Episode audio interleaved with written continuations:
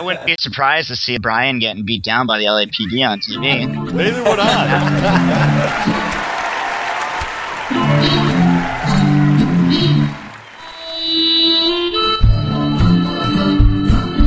Welcome to the Lions of Liberty podcast. Here is your host, your guide, your shining beacon of liberty, Marc Clair.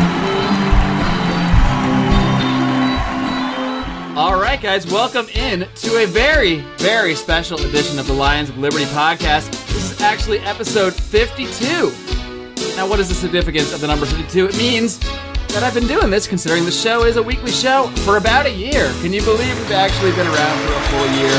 I can't, but here we are anyway, and I decided to celebrate this year by bringing in some good friends of mine, some fellow Lions of Liberty, for what we've come to call one of our most popular features libertarians in living rooms drinking liquor. And not only is this a special edition of the Lions of Liberty podcast, this is actually a special edition within a special edition because this is Libertarians in Living Rooms Drinking Liquor episode zero. This is the origin story. I'm channeling my inner comic book nerd here and dubbing this episode zero the origin story where you find out how everyone here became Lions of Liberty, became advocates for the ideas of liberty and ended up here sitting around drinking adult beverages, sitting in front of microphones, in front of computers, talking about all this stuff. So we're going to get to it right away. We're not going to waste any time, except for the time, the last minute or so that I just wasted with my little introduction there.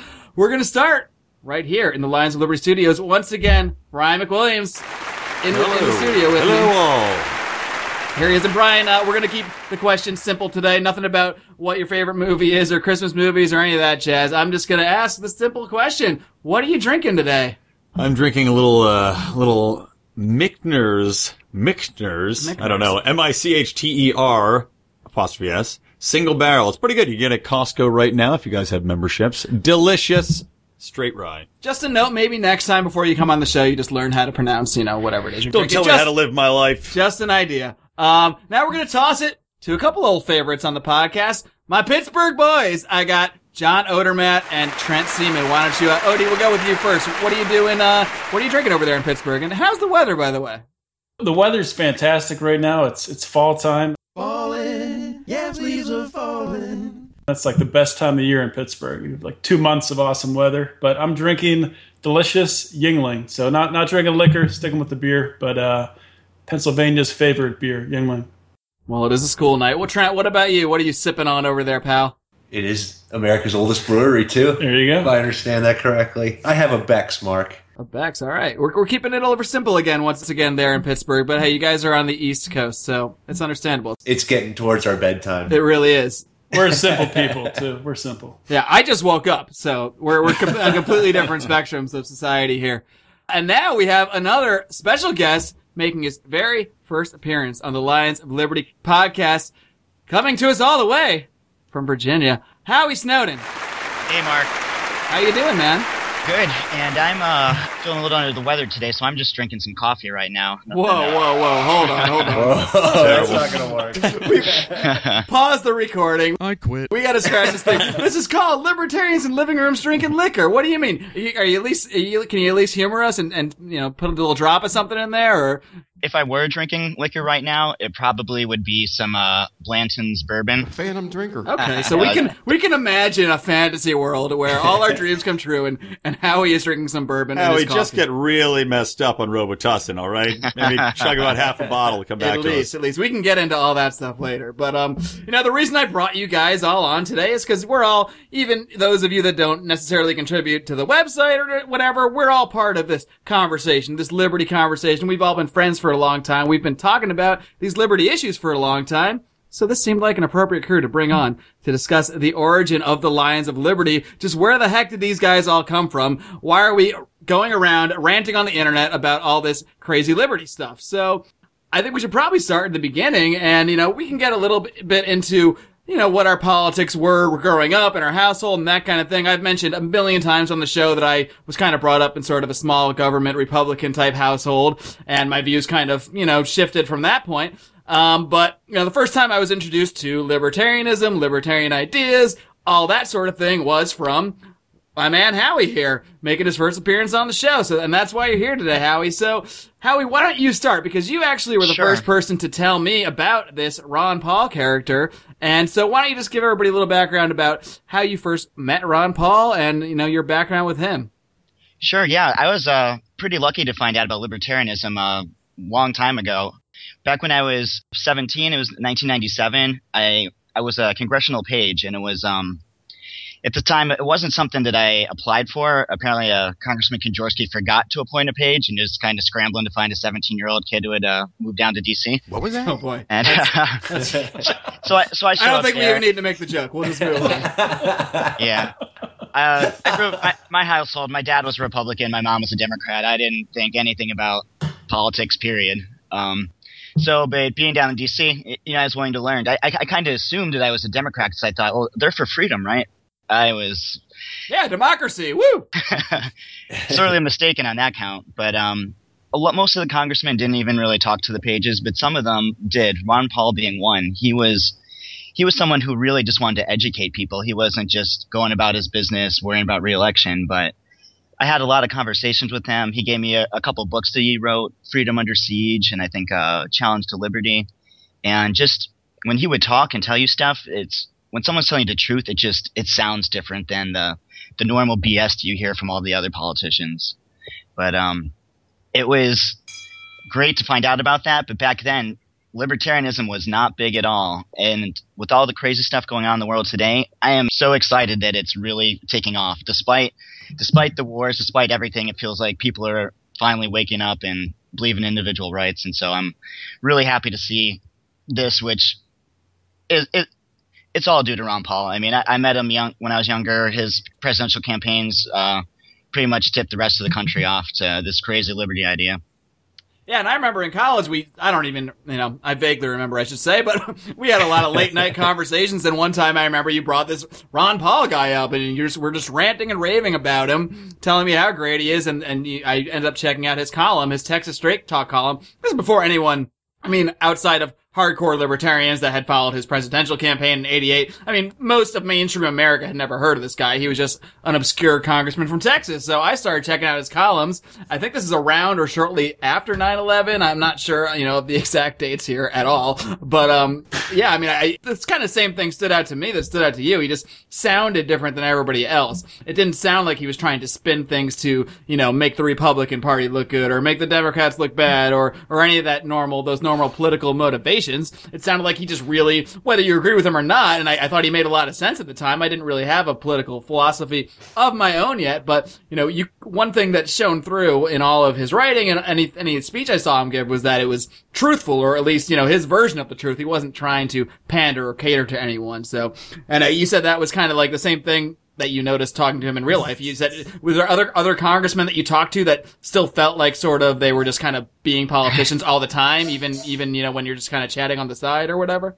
Most of them, most of them. But uh, one other congressman, surprisingly, who did sit down and talk to me for over an hour in his office was uh, what do they call him? Ron Red Dellums. I think he might be the mayor of Oakland now or something. But uh, he was actually talking about why we should get out of NATO. And despite him being a, very liberal Democrat, I, I agree with him on that. That we should definitely not be in NATO anymore. Yeah, But, now, um, now might be a good time to hop out before uh, before before things start to pick up. But we'll get to some Yeah. current events later. Maybe, maybe we won't. Who knows? Because this is a scriptless show. We have no idea where it's going on on li- libertarians in living rooms drinking liquor or drinking coffee. In, in Howie's case, but we're gonna live in the fantasy world where Howie's where Howie's actually sneaking some bourbon in there on the way. Uh, now I'm curious about we we haven't really talked about this too much amongst ourselves. Let's kind of kick it back a little bit. Uh, you know, we know where Howie came from, where I sort of came from.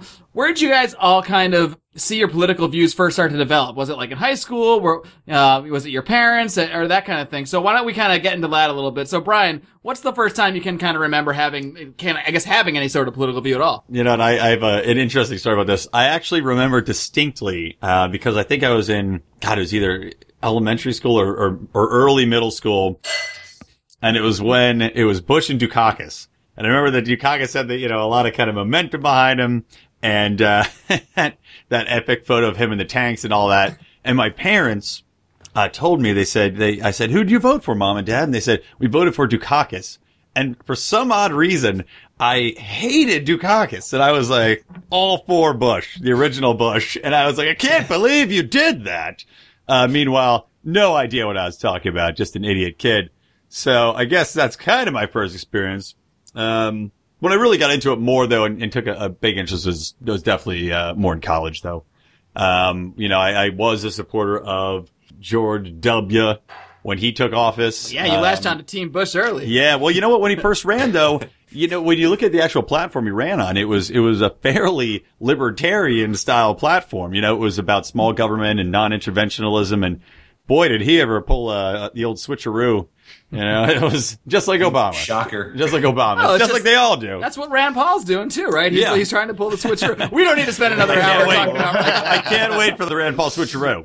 Yeah, he's, he's uh, just he's taking Which, by the, way, I've turned into a sexual maneuver uh, just because of my. Oh, John, John, you got your first edit. Uh, just kidding. This I'm is live. This is live to tape. This is like Saturday Night Live. We just run through it. No. John gets the week or two off, and Still we're just going to let things fly. So, sorry guys, whatever you say, it's staying. So think about things a little bit. Just to say, I, I, don't know about you guys, but I, I, found that over the years, my, my allegiances have kind of wavered. Before I kind of settled on libertarianism, it went back and forth. You know, the needle went from Republican to Democrat, depending on kind of the actions that was going on in the world. Before I kind of found libertarian as the the happy medium where I agree with the most uh, ideals. Sure, it, it kind of makes sense because we're brainwashed for so long to think that we have to fit into one side or the other. So we find ourselves in one side, and then you know we might something might happen where I start to think, oh no, wait, Republicans are bad. Okay, therefore I should probably be with one of the Democrats. They're ba- they're the good ones, obviously. If the Republicans are bad, so then maybe you find yourself wavering on the other side. Then you're like, wait a minute, these guys are bad too. And then you hop back and you're like, wait a minute, so what's going on here? And it's it's only when you actually try to think about things in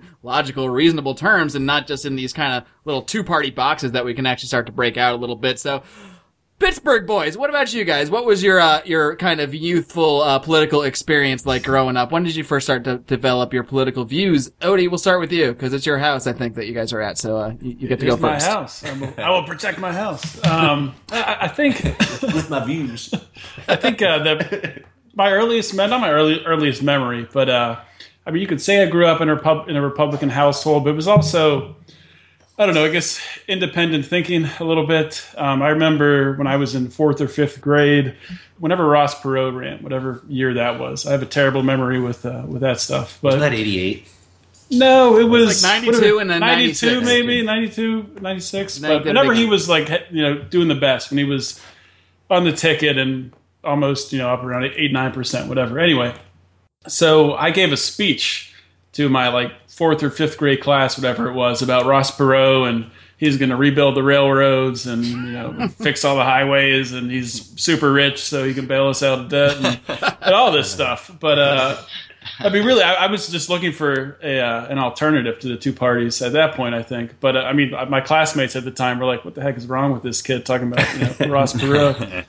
But uh, from from there, I became um, sort of a, a diehard neocon. Um, big. Uh, I was a big George George W. Bush supporter. I, I remember getting in uh, in college and right after college, getting in heated arguments uh, about you know about foreign policy, and then when the Iraq uh, Iraq War happened and the invasion, about how you know George Bush is going to you know save the Middle East by bringing democracy to Iraq and all that jazz. And I mean, I I believed it big time.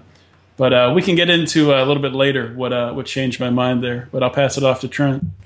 Yeah, I think I'm kind of similar to everybody else on here. I I grew up in a uh, pretty Republican household, and my my parents were always huge Ronald Reagan fans because he you know brought down the Berlin Wall and beat the Russians and everything. And I think you know much like uh, after 9-11 there probably wasn't anybody in the country that wasn't patriotic at that point i always thought it was rocky balboa that beat the russians by defeating, oh, defeating drago and winning them over but i don't that, know. that was probably the you know the hair that broke the camel's back. Well did you guys get a piece of the wall in elementary school that you could that you could purchase for like five dollars? Do you remember that?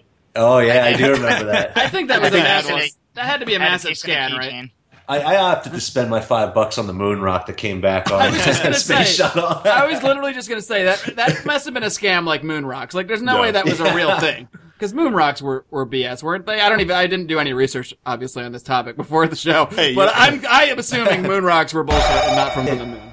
John, that's a real edit. Sorry, I started my two week vacation five seconds ago. well, the, well, the Berlin Wall. It's like, what do you rub a sausage and a little graffiti on a rock? And eh, who's who's to know? Yeah, yeah.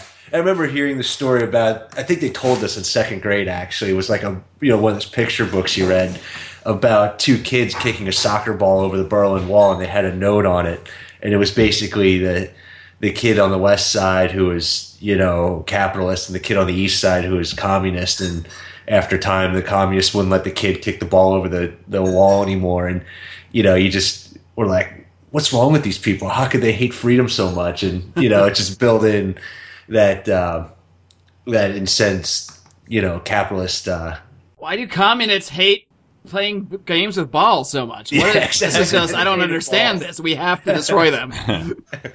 yeah, but you know, and then shortly after that, George Bush became president, and you know, like much like John, just kind of took the the neocon role, and then when 9-11 happened, you know, George Bush was the greatest guy in the world when he was standing on top of all the rubble with his uh, arm around the firefighter and the megaphone, talking about how you know we were going to go over there and make this right, and you know, fast forward a couple years, and whole mindset changed when you see an alternative side of that story. I As a young uh, neocon, Trent Seaman sat in his uh, hot tub with drinking champagne, watching George Bush uh, huddle with the firefighters, know, knowing that all would soon be right in the world. Hey, I went to the inaugural ball in 2004.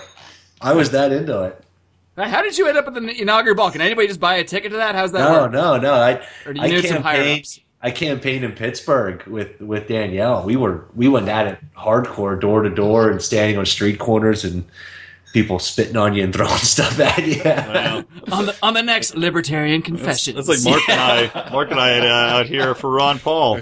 Yeah, I Hey, was I was a member of the Young Republicans of Allegheny County at the time. Trent, you're being cued by Howie. Oh, something what's up? Interesting. Um, you know, I was a libertarian '97, but after 9/11 happened, I started to waver on the non-intervention thing. I mean, it was an emotional event for I think everybody in the country, and I, Yeah, I, I supported going into Afghanistan at the beginning. Then, um, in retrospect, I've come to my senses and realized what a mistake the whole thing was. But Well, heck, even like- even your guy Ron Paul voted for uh, voted for the action in Afghanistan, or, or, or authorized kind of a vague action against whoever did 9/11.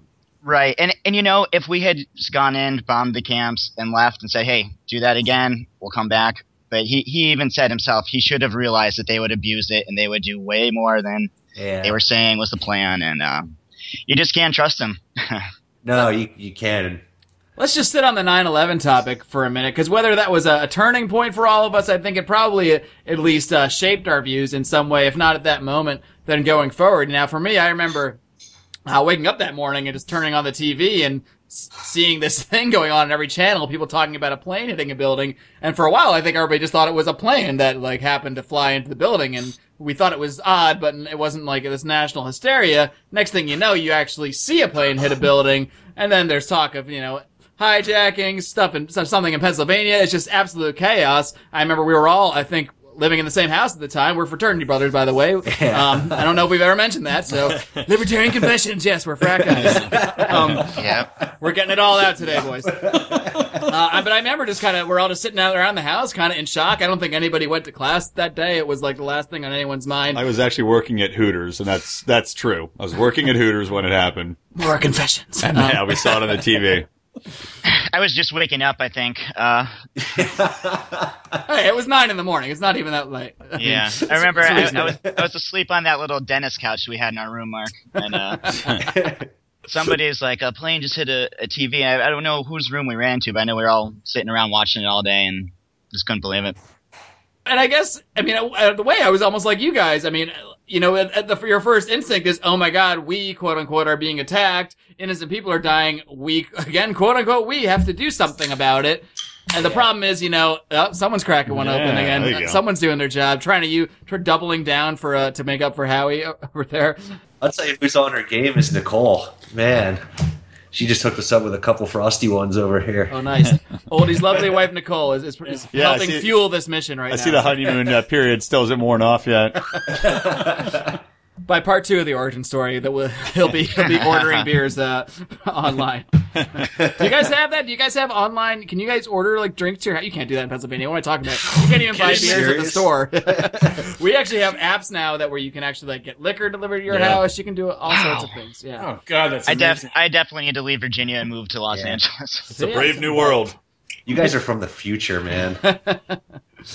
Oh man, we could probably do. I think we said this before. A whole podcast on uh, arcane Pennsylvania uh, liquor and beer laws, and how you have to, if you want to have a, a nice night on a Saturday night, you have to go to about six stores to, to make it happen.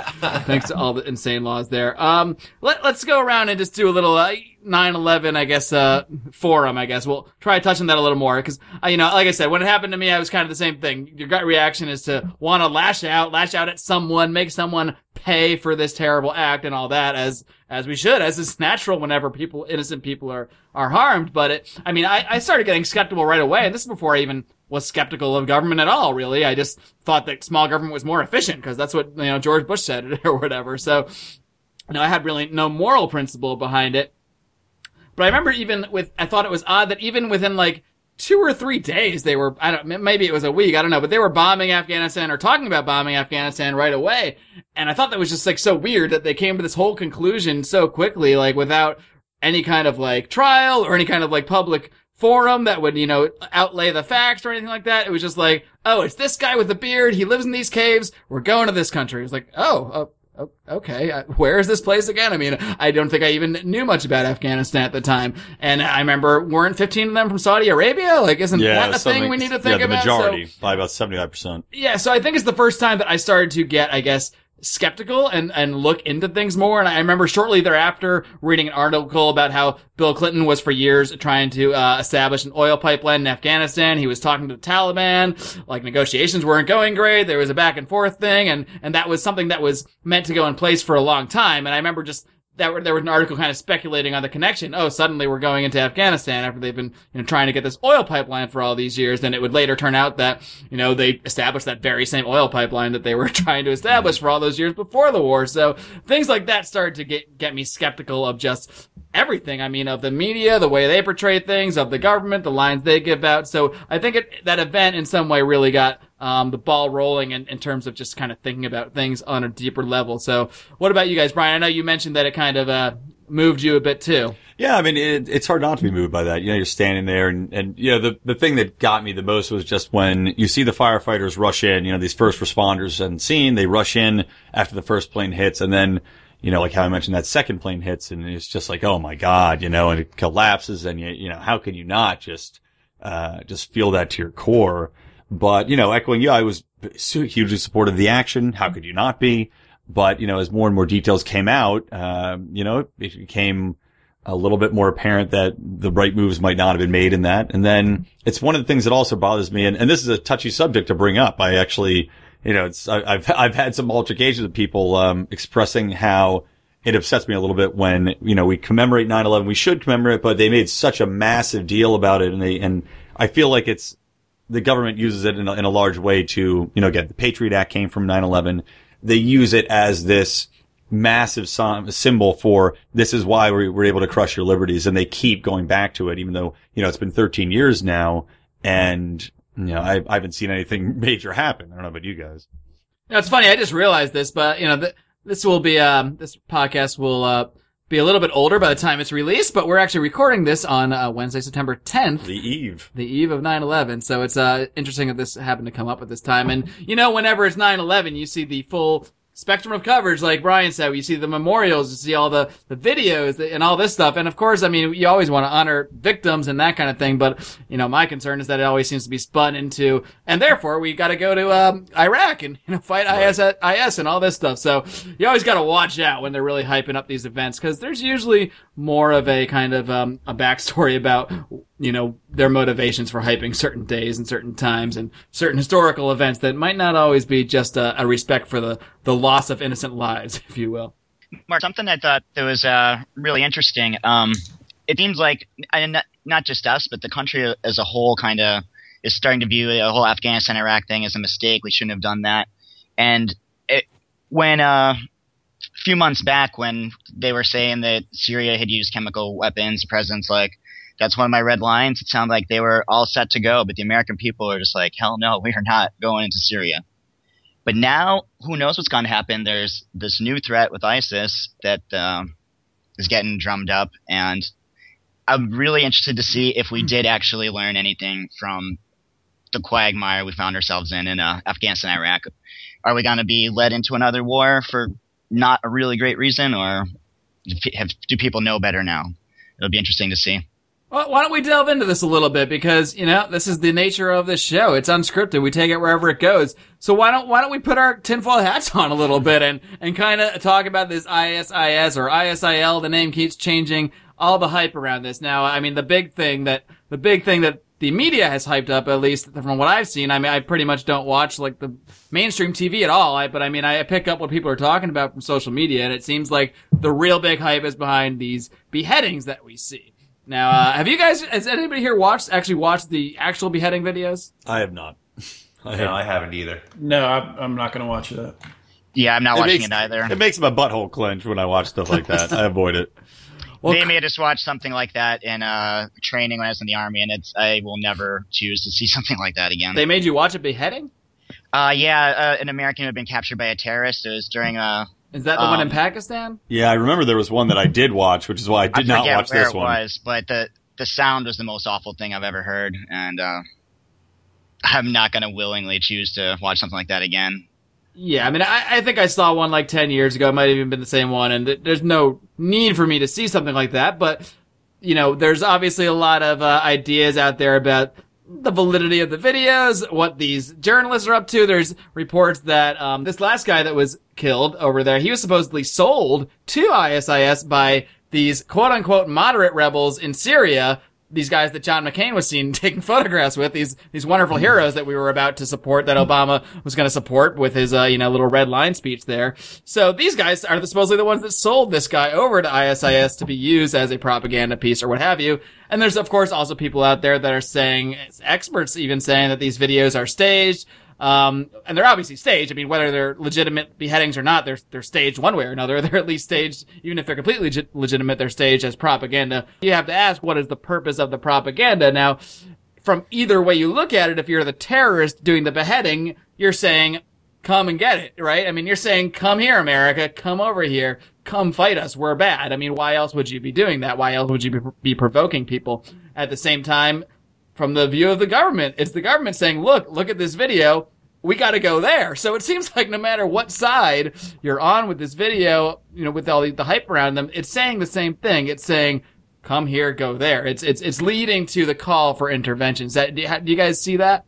Yeah, well, it's kind of interesting, I guess, that sure, obviously comes off that way that ISIS is, uh, you know, is, is saying, you know, come here and get us, but the, you know, the politicians and the administration is saying that by doing these beheadings, ISIS is actually telling United States to leave the Middle East, which doesn't make any sense at all. But Well, maybe, maybe they think that they see the United States as just like a 15 year old bad boy rebel. So they're telling them what they don't want them to do, but it's really what they want them to do. You know, it's like well- a, a reverse psychology thing.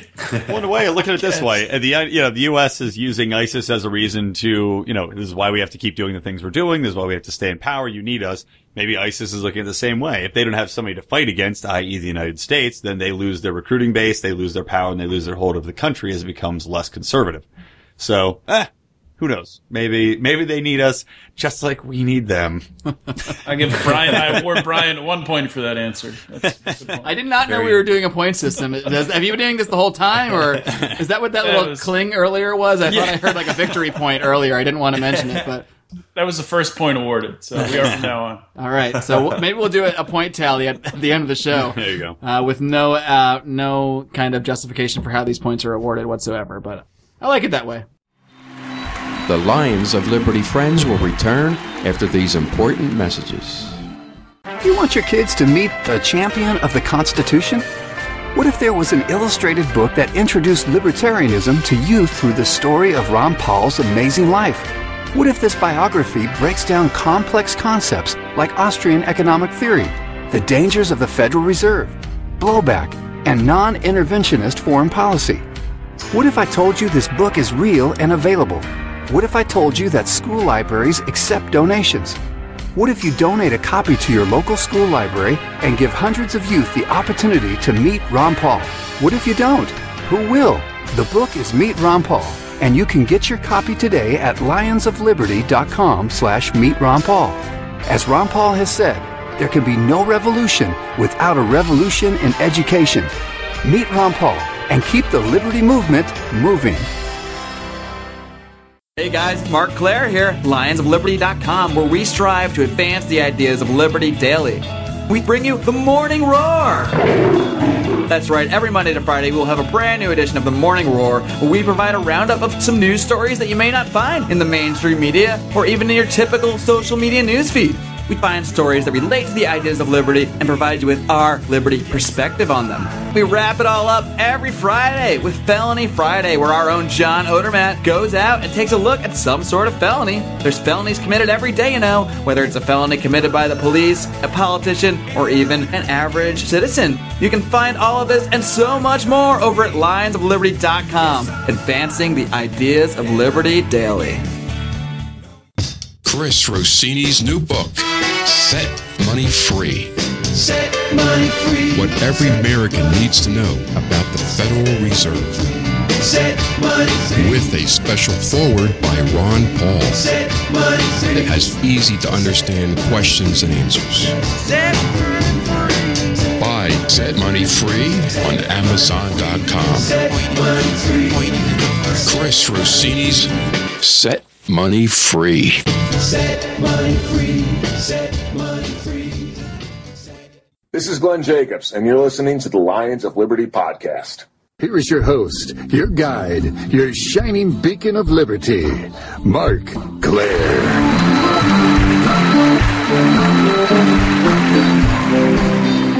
Uh, Trent, why don't we move on to you a little bit? I'm kind of curious how the 9/11 thing. I know, I know you mentioned you were pretty, pretty hoorah, pretty gung ho, pretty all for Bush, even into 2004, campaigning for him, going to that inaugural ball, getting all spruced up. I mean, I know it's important if Trent is like putting on a shirt and tie for something, so I know it was a big deal. Um, so like, what, when do you think you first started to sort of change your views? Maybe even if it's just on foreign policy, or maybe just sort of getting disillusioned with the whole Republican George Bush brand in general. When did that start for you? It started well after September 11th. I was in the typical neocon camp that we needed to go over to Afghanistan and take care of this, and obviously that led to my campaigning for Bush in 2004. And then uh, when my wife and I were doing that, a couple years into Bush's second term, we started getting really turned off by the local organization. Um, a lot of the people that were running the organization that we were part of were behaving much like the politicians Howie talked about earlier in our uh, session here. Whereas I'll never forget the the one thing that happened. Um, there there was a, a formal ball put on for the young Republicans, and the one person involved, when we asked them about it, they said, "Well, if it if it goes well, I'll take credit for it. If if it doesn't, I won't take credit for it." I thought to myself, you know, that's insane. That, but it sounded so much like other politicians do.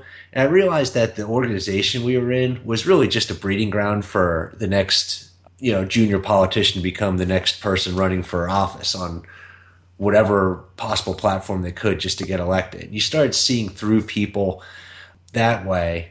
And then, uh, and then when we were all at Preakness in 2008, uh, we We could do we, uh, about three podcasts on on the, the Preakness trip, but we should probably save that for a different forum. I'll keep it clean. Long story short, we started talking about 2008 elections, and I thought Rudy Giuliani was the man. And, and oh, I remember this. I Yeah, remember, remember hating this? you. yeah, Right. yeah, you, you destroyed me. And then uh, and This then is all flushing that- back into my, into my memories now. I forgot how then much I loathe you. yeah, exactly. And uh, I thought about some of the stuff you said, no matter how belligerent it may have come off. It actually started to make sense when I was driving home, trying to focus on staying on the road. Yeah, Sober I might not have been only the, hungover. I might not have been the eloquent, uh, you know, uh, voice for liberty that I, I fashioned myself to be now at the time. I think I was more of a ah, angry, like, why don't you get this? Oh, yeah, your how do you like has Rudy? Thank you. I, I like to think so. By the way, quick funny thing. I remember when we were in college, uh, and when we were, they were trying to find Saddam Hussein, and it was when he was hiding in the ground. and I remember I walked into the room and Trent's looking, you know, reading the computer. Somebody Maybe jumps you were up in and he college. goes, I already graduated. maybe, but that's a yeah. different Well, we were different. Maybe you were gone a year. But uh, he Yeah. jumps up and he's like, "We got him!" yeah, and he's literally like dancing, dancing around, you know, because they chug a found bottle of Jack Saddam. There was no one around to chest bump me. So. Trent felt But, like uh, he had actually captured Saddam Yeah, that, himself. was, he was living we vicariously. did. We did. Yeah, it's this was we. the collective we. He practiced pulling pulling dirt covered slabs of styrofoam out of the ground and punching what was ever inside. And finally, we didn't have to worry about terrorism anymore. Yeah, it was all over. I mean, happy days. and everything's been great since then. I think that's how it ended. All right, thanks for tuning in, guys. Uh, that's how Liberty happened, and that's how. Uh, no, okay, we'll keep going. Um, I don't know about anybody else, but I'm uh, a lot more worried about the police than uh, terrorists. Um, all these videos are coming out recently. All the brutality is Oh, crazy. yeah, that that that's the threat, not a terrorist. Nobody I know is gonna get killed by a terrorist, most likely. No, I mean, hardly anybody even knows I'm Jewish, so why would they? Why would they bother targeting me? Um, You're Jewish? exactly. See, it's, it's a whole weird thing. Nobody knows. but I would I wouldn't be surprised to see Brian getting beat down by the LAPD on TV. Neither would I. I like how you chose Brian. That's the only me. beating I would support. hey, that's what I moved here now to get my big break. But I mean, I wonder about that sometimes. I mean, is it is it that police are getting more abusive, or is it that we just have like tons of video cameras and the internet now? I mean, do, how much of this stuff had had to have been always going on and just not they never became big stories because the mainstream media still doesn't really cover this much this stuff unless it blows up huge like Ferguson or whatever. But I mean. I don't know. Was Kelly Thomas even covered on the mainstream media? I think it might have been a little bit, but I mean, it was mostly an internet story. A lot of this stuff are internet stories because everyone's got cameras and almost everything is recorded by somebody. Uh, especially if you're in an elevator, Ray Rice. Um, so you know, we can't really people, which is good because I mean, you can't escape from people can't escape from the brutality they're laying on other people. Um, so what do you guys think about all that? Do you think we're really seeing an increase? I mean, I haven't looked again, no research here. I, I haven't looked at any stats. I don't know if police Well, abuse even is if actually even if there were stats, I mean, who's to say they're accurate in any way, shape, or Well, form? Well, exactly. Who's making the Yeah. stats? I mean, the the police departments themselves. Right. What you can't avoid though is if you look at these local police departments that literally have these armored cars now that literally look like an armored armored car that a financial company would use that's you know why do they need these things? And that's the one thing that's woke me up to what howie was saying. It's just seems so unnecessary you know? It, long story short i'm just saying that it's very disturbing to see these local police departments have these armored vehicles. It just seems so unnecessary. And if they're just simply trying to control crowds, what do you need military level vehicles for? That's what makes me agree with Howie's point about the police being more of an issue than than terrorists. Great. I just I just wrote a, a quick thing about this. Is um they actually there's a school district, not cops, not local cops, school district in Texas that's doing the same thing. By the way, militarizing their campus cops for you know high schoolers. And they've got they've got M16s, they've got military grade equipment, like you're talking about these heavy artillery, or heavy uh, vehicles, and everything like that. It's just it, it's gone beyond the point of reasonability.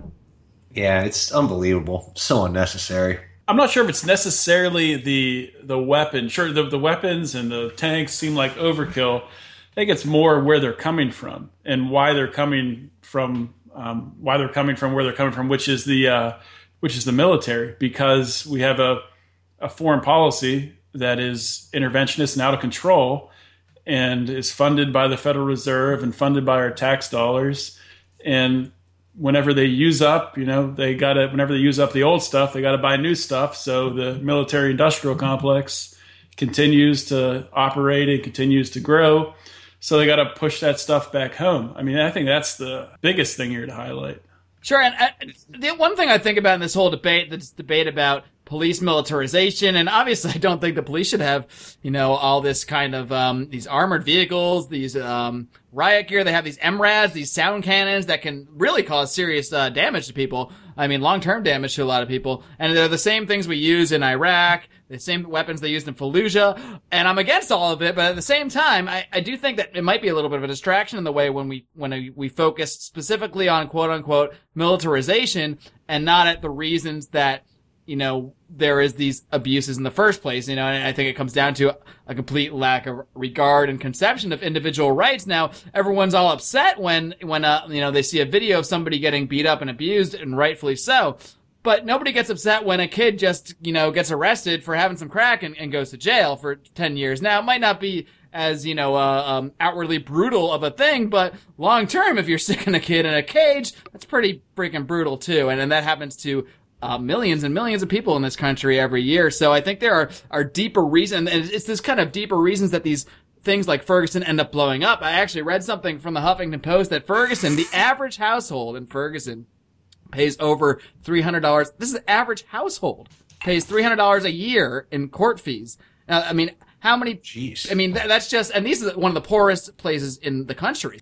I mean, maybe not in the country. Again, no research, but it's a very poor area is the point. A very poor section of St. Louis. So, you know, th- these areas are sort of targeted for revenue generation. The poorest areas of the country are the ones targeted most for revenue generation by police. And the way they can do that is through all these laws, through the war on drugs, through laws that just allow them to stop and frisk people. Now, I mean, some places that's not a law, some places it's controversial, but the point is, a lot of these things, you know, that people call out when they are upset about the militarization of police a lot, and we aren't guilty of that here really, but a lot of those same people in other forums will have no problem with the war on drugs or with the idea that police should be arresting people for owning a plant, owning a chemical, that kind of thing. So I think in a way, I mean, I don't want the police having all these weapons because knowing what the police do nowadays and the kind of laws they're enforcing, obviously arming them more is, is not a good thing. But when we think about the focus on the specific weapons, you know, it's, it's not the tool that's evil. It's just like gun control. It's not, you know, we can't, just because the police have guns, we aren't saying it's the guns that are the problem. Same thing. Just because the police have tanks and MRAPs, I don't want them to have them. But again, those aren't the root of the problem. It's really just the conception of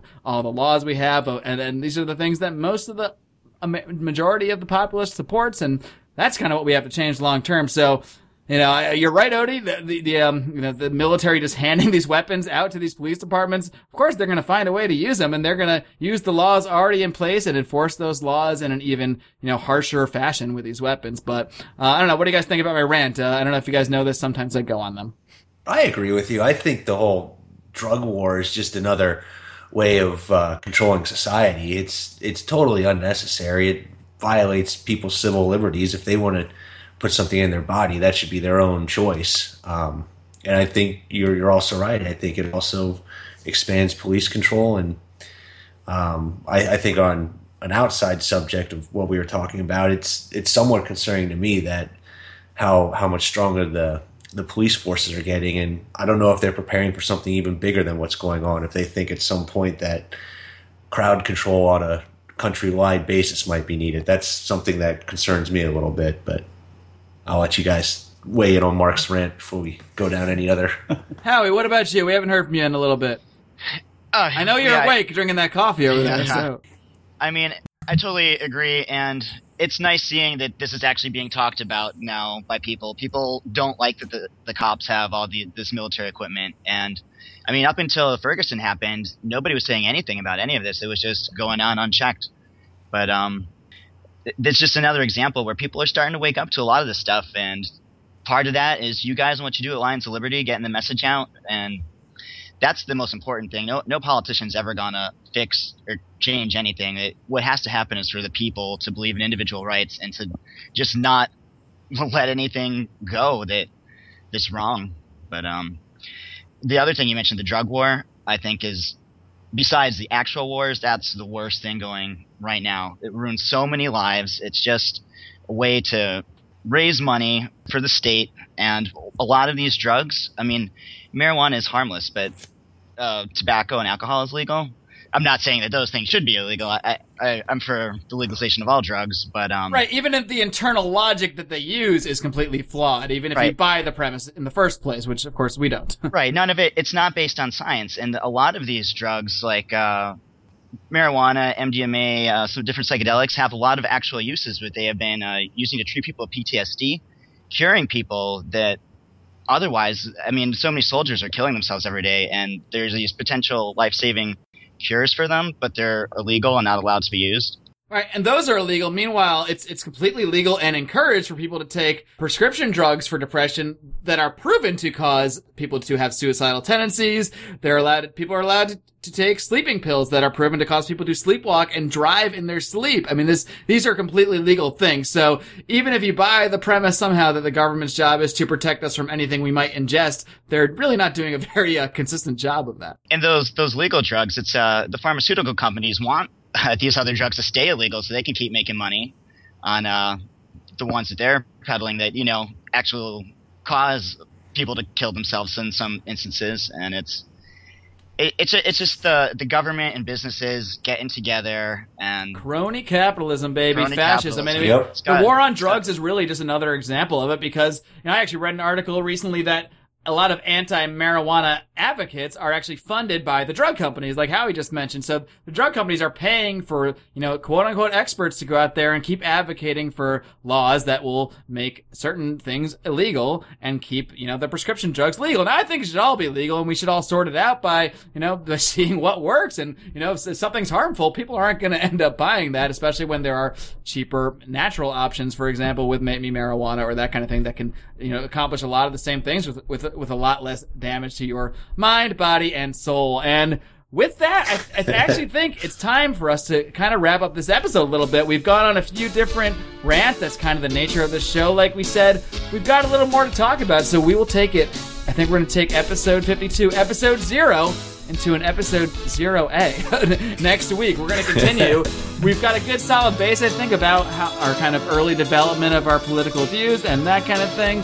But uh, next week we'll try to get into a little more about what we're currently going on, our current views, getting into the Ron Paul campaign, how that led to the creation of Lions of Liberty, how that led to this podcast. Um, but until then, you know, I, I don't know if you guys listen to the show. I hope you do sometimes. But all I ever ask of my listeners, as you know, is to do one thing, and maybe you can just chime in with me at the end here. But all I'm going to ask you guys till next week when we continue with this origin story of the Lions of Liberty is to live long and live free.